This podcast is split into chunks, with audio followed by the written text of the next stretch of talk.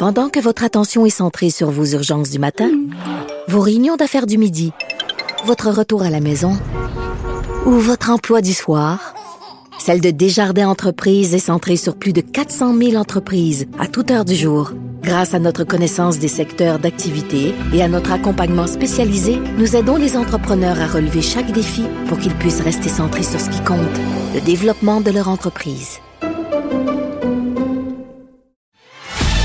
Avocat à la barre. Avec François-David Bernier. Des avocats qui jugent l'actualité tous les matins.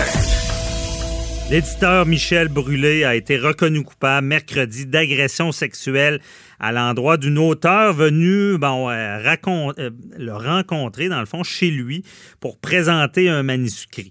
Bon, on sait, euh, dans toute la foulée MeToo euh, du dossier Weinstein, qui était producteur, euh, il y a eu beaucoup de dénonciations. Michel Brûlé en faisait partie. et là, le, procès a lieu. On, se rend compte que, le risque, parce que lui a témoigner, à savoir, ça semble être un dossier qui tourne autour du consentement. Mais ce qu'on comprend, c'est que la juge ne l'aurait pas cru. Et euh, on voulait en parler avec euh, Maître René Verrette, euh, qui est criminaliste. Vous le connaissez bien, c'était le procureur de la Couronne dans le dossier de Guy Turcotte. Maintenant, il est à la défense chez Boucher Avocat. Et bonjour, Maître Verrette. Bonjour, bon matin. Bon matin. Et bon, c'est un dossier, c'est un peu spécial parce que en même temps que c'était cette semaine le, dossier de Gilbert Rozon, où est-ce qu'on avait des versions totalement contradictoires. et là, on arrive avec le dossier de Michel Brûlé, où est-ce qu'une version, on, parle de consentement. Et qu'est-ce qui s'est passé dans ce dossier-là, Matt Verret? Ben, c'est-à-dire, les faits, je les connais pas. Moi, je me fie sur le reportage que j'ai lu dans le Journal de Québec hier matin, parce que le jugement, je pense, a été rendu oralement. Mais ce qu'on comprend, c'est que bon, la, la, la, plaignante, la présumée victime a témoigné, elle a raconté les gestes effectivement que M. Brûlé a fait, euh, notamment quand elle a mentionné qu'il s'est brossé les dents, qu'il s'est rasé la barbe et qu'il l'a invité à prendre une douche, ce qu'elle a refusé. Hmm. Alors, ce que le juge dit essentiellement dans le jugement, et c'est le titre de l'article, c'est que Michel Brûlé, euh, le juge a trouvé que son témoignage était invraisemblable et surtout, ce qui est important, il a mentionné qu'il ne s'est jamais vraiment soucié d'obtenir le consentement de la victime. Alors, c'est fondamental, effectivement, dans ce genre d'affaires-là. Euh, effectivement, si la, personne ne, se soucie pas d'obtenir le consentement de, de, l'autre personne, ben, il peut y avoir justement euh, une accusation d'agression sexuelle de portée. Mm-hmm. Et ça, ça, mystifie beaucoup les gens parce que est-ce que ça l'a changé depuis des années dans le sens que euh, là, ce qu'on comprend, c'est qu'il faut faut qu'elle pose un geste. Il faut, faut quasiment demander avant qu'il y ait, une relation sexuelle ou euh, des attouchements. Si quelqu'un dit, ben moi, je l'ai embrassée, elle n'a rien dit, euh, pour moi, elle consentait, est-ce que de nos jours, c'est encore un consentement? Ça? Dépend toujours du contexte, évidemment. Je veux dire, deux personnes qui se connaissent, qui se fréquentent et tout ça, ça peut être différent. Dans un cas comme celui-là, où effectivement, cette jeune femme-là si on allait voir Michel Brûlé à titre d'éditeur, ben, c'est clair que pour elle, c'était strictement une question, une, relation d'affaires. Alors, mhm. comme le juge le mentionne aussi, euh, effectivement, ce qu'elle cherchait, c'est un partenaire d'affaires et non une aventure d'un soir. Alors, c'est ça qui est différent. Dans ce cas-ci, c'était strictement une relation d'affaires. Alors, c'est pas des gens qui se fréquentaient, qui ont passé une bonne soirée ensemble, puis qui, euh, bon, après ça, qui sont, euh, qui sont rejoints dans un appartement après coup, après la soirée, c'est très différent. Ça dépend du contexte aussi. Mais dans mhm. ce cas-ci, c'est clair que c'est une relation d'affaires. Alors, euh, avant d'obtenir ou avant de poser des gestes comme ceux-là, Michel Brûlé aurait dû obtenir le consentement de la personne, aurait dû lui demander. Je comprends. C'est vraiment le, contexte qui, qui a joué. Euh, parce qu'elle était, était, pas là pour une soirée, je comprends. Voilà, voilà. Elle fréquentait pas Michel Brûlé, c'était pas, euh, c'était pas comme on dit une date là ou un rendez-vous intime, c'était mhm. carrément une relation d'affaires. Et ça nous rappelle un peu, justement, parce qu'on a vu qu'il y a eu de l'abus dans le domaine de la production, euh, dans ce cas-là littéraire, on a vu dans le cinéma. Ça, ça, ça nous rappelle qu'il y a des choses qui se faisaient avant qui ne se font plus. Là. Ben, C'est-à-dire, bien sûr, la société a évolué, mais je veux dire, le consentement, ça demeure quand même un élément important en droit depuis bien des années. Le Cour a rendu des jugements importants en ces matières-là. Mhm. Je veux dire, ça, pour ça, il faut que les gens comprennent que ça demeure Et c'est le principe effectivement important. Une personne ne peut pas poser des gestes comme ceux-là avant d'obtenir le consentement exprès de l'autre personne. OK.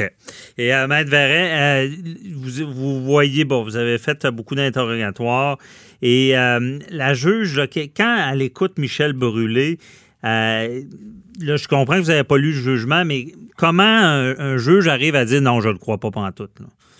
Ben, ça dépend, comme vous dites, j'ai pas lu le jugement, j'ai pas j'ai pas lu ses explications, ce qu'il a dit. Mais euh, c'est le, le, titre de l'article où le juge ne l'a pas cru. Mhm. Donc, j'imagine que M. Brûlé a tenté de justifier les gestes qu'il a posés, euh, peut-être en alléguant ou en prétendant qu'elle avait consenti, je ne sais pas, comme je vous dis. C'est pour ça que c'est important. pour faut, faire bien attention avant de commenter une situation. Ouais, mais d'après votre expérience, qu'est-ce ben, qui... Si le juge en vient à cette conclusion-là, moi, je lis le, le titre de l'article, on dit qu'effectivement, parce que sa version de l'histoire était en partie invraisemblable. Ah, il ne s'est pas soucié d'obtenir le consentement. C'est ce qu'on dit dans le titre de l'article. Donc, le juge a conclu que le témoignage de M. Burley n'était pas, effectivement, euh, comme il le mentionne, euh, n'était pas euh, en partie, qu'il était en partie invraisemblable. OK. Donc, c'est elle ce qu'elle vérifie. Quand, quand on parle de crédibilité devant les tribunaux, c'est que euh, est-ce que est-ce que c'est une histoire qui se tient pas? Il y a des contradictions, il se rappelle ben, pas? Dans ce dans ce genre d'affaires-là, effectivement, ça repose sur un principe qui est, bien connu par les avocats euh, que la Cour suprême a développé dans l'arrêt WD, c'est que après avoir entendu le témoignage de l'accusé, le juge doit se demander est-ce que je crois l'accusé? Si le juge croit l'accusé, il doit l'acquitter. La mhm. deuxième question que je dois se poser, c'est qu'il doit se dire, ben, même si je ne le crois pas, est-ce que tout de même son témoignage suscite un doute raisonnable dans mon esprit, auquel cas il doit aussi l'acquitter? Mhm. En bout de ligne, la troisième question, le juge doit se demander, ben, malgré tout, euh, même si je ne crois pas l'accusé, est-ce que tout de même je suis satisfait que l'ensemble de la preuve me démontre hors de tout doute raisonnable la culpabilité de l'accusé? Alors, c'est l'exercice auquel s'est prêté le juge, manifestement, c'est obligatoire dans tous ces cas où, où la crédibilité est en jeu. Alors, on peut donc conclure qu'aux trois questions, le juge a répondu euh, en terminant qu'il ne croyait pas, M. Burley, que son témoignage ne soulevait pas de doute raisonnable. OK, donc à l'ensemble. Mais parlons-en, c'est ça, je connais, je connais bien l'arrêt WD, mais au final, quand, quand c'est un jury, tu sais, je comprends bien ces critères-là, mais tu sais, un juge qui rend une décision, euh, tu sais, souvent on dit, ben c'est pas un concours de crédibilité entre la, la plaignante et l'accusé, mais à quelque part, souvent, s'il croit pas l'accusé, le juge ne croit pas l'accusé, à quelque part, c'est qu'il a cru la victime, la présumée ben, victime. Forcément, forcément, parce que la troisième question euh, que, je viens, d'énumérer, c'est ça. C'est ça. Je se demander, est-ce que l'ensemble de la preuve, l'ensemble de la preuve, ça inclut donc le témoignage de la plaignante? Encore faut-il que le juge accorde foi au témoignage de la plaignante.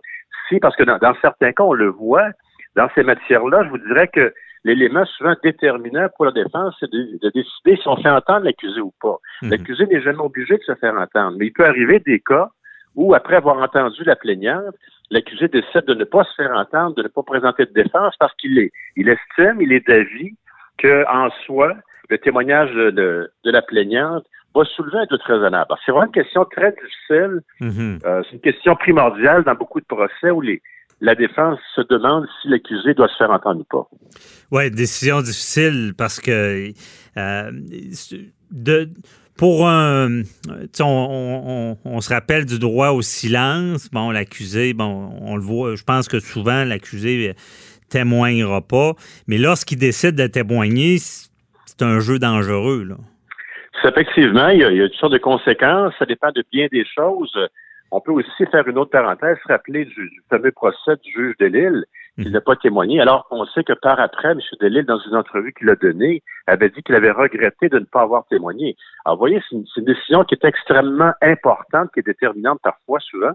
Donc, euh, dans ces matières-là, et pour revenir au cas de M. Brûlé, c'est donc dire que M. Brûlé avait décidé de, témoigner, de donner sa version des faits. Il n'a pas été cru. Mhm. Je comprends. Et euh, quelqu'un qui dit ben moi je comprenais pas que c'est des affaires ou je comprends pas c'est quoi le consentement, ça passe pas là. C'est euh, ben, il y a une question de logique avant tout, c'est pas une question de droit, c'est une question de logique, de logique et de bon sens. Euh, on va comprendre dans la vie, effectivement, ça dépend des situations, comme je vous dis, ça dépend du contexte aussi. Mhm. Comme je vous dis, le- le- deux personnes qui se fréquentent ou qui vont au restaurant ensemble, qui passent une soirée intime ensemble, c'est différent si, si il se passe des choses par après. Mais encore là, il faut effectivement que la personne qui veut s'adonner à une activité sexuelle, elle doit aussi obtenir le consentement d'autres personnes. OK. Et euh, quand on est procureur de la couronne, là, et euh, il y a l'accusé qui est là, on, on le contre-interroge, on, recherche quoi dans le fond? Qu'est-ce qu'on veut faire Ben, ressortir? C'est-à-dire, le procureur va, va tenter de démontrer des invraisemblances dans le témoignage de l'accusé. On va y aller sur les faits, on va regarder ce qu'il a fait, c'est quoi les gestes qu'il a posés, et les paroles. Mhm. J'imagine qu'on a dû lui demander, Monsieur Brûlé, avez-vous demandé à cette femme-là si elle était d'accord pour avoir des, une relation sexuelle? Est-ce que j'imagine que ça a dû lui être demandé? Ouais, OK. Ou quels gestes ou quelles sont les actions que vous avez posées pour vous assurer justement qu'elle était consentante? Mhm. Alors, j'imagine qu'on a certainement dû lui poser la question. Oui, j'imagine. Et euh, justement, dans ce fameux contre-interrogatoire-là, euh, est-ce qu'il faut, faut euh, être un peu agressif dans la façon de poser des questions pour réussir à déstabiliser l'accusé pour qu'il sorte de ses gonds? Non, c'est pas une question d'agressivité. Il s'agit simplement de. C'est pas en étant agressif qu'on va impressionner le juge. Là, veux Mhm. Il s'agit simplement d'établir les faits. Alors, si les faits ont les devis qui sont qui sont qui sont pas logiques, que c'est inv- que c'est invraisemblable de- du côté de l'accusé, ben on va tenter de le démontrer avec des faits, pas en élevant la voix. Mhm. Alors, on, on revient toujours par rapport aux faits. Hein. On regarde les gestes que l'accusé a posés, euh, ce qu'il a dit, ce qu'il ce qu'il a mentionné. Alors, tout ça est analysé, scruté. Et le procureur, son travail, c'est donc effectivement de tenter de démontrer que les gestes commis par l'accusé n'avaient pas de sens. OK. Donc, euh, on sait que le juge observe et c'est pas c'est pas obligé d'être le ha ha, vous vous vous l'avez fait Non. ou c'est plus subtil que ça là.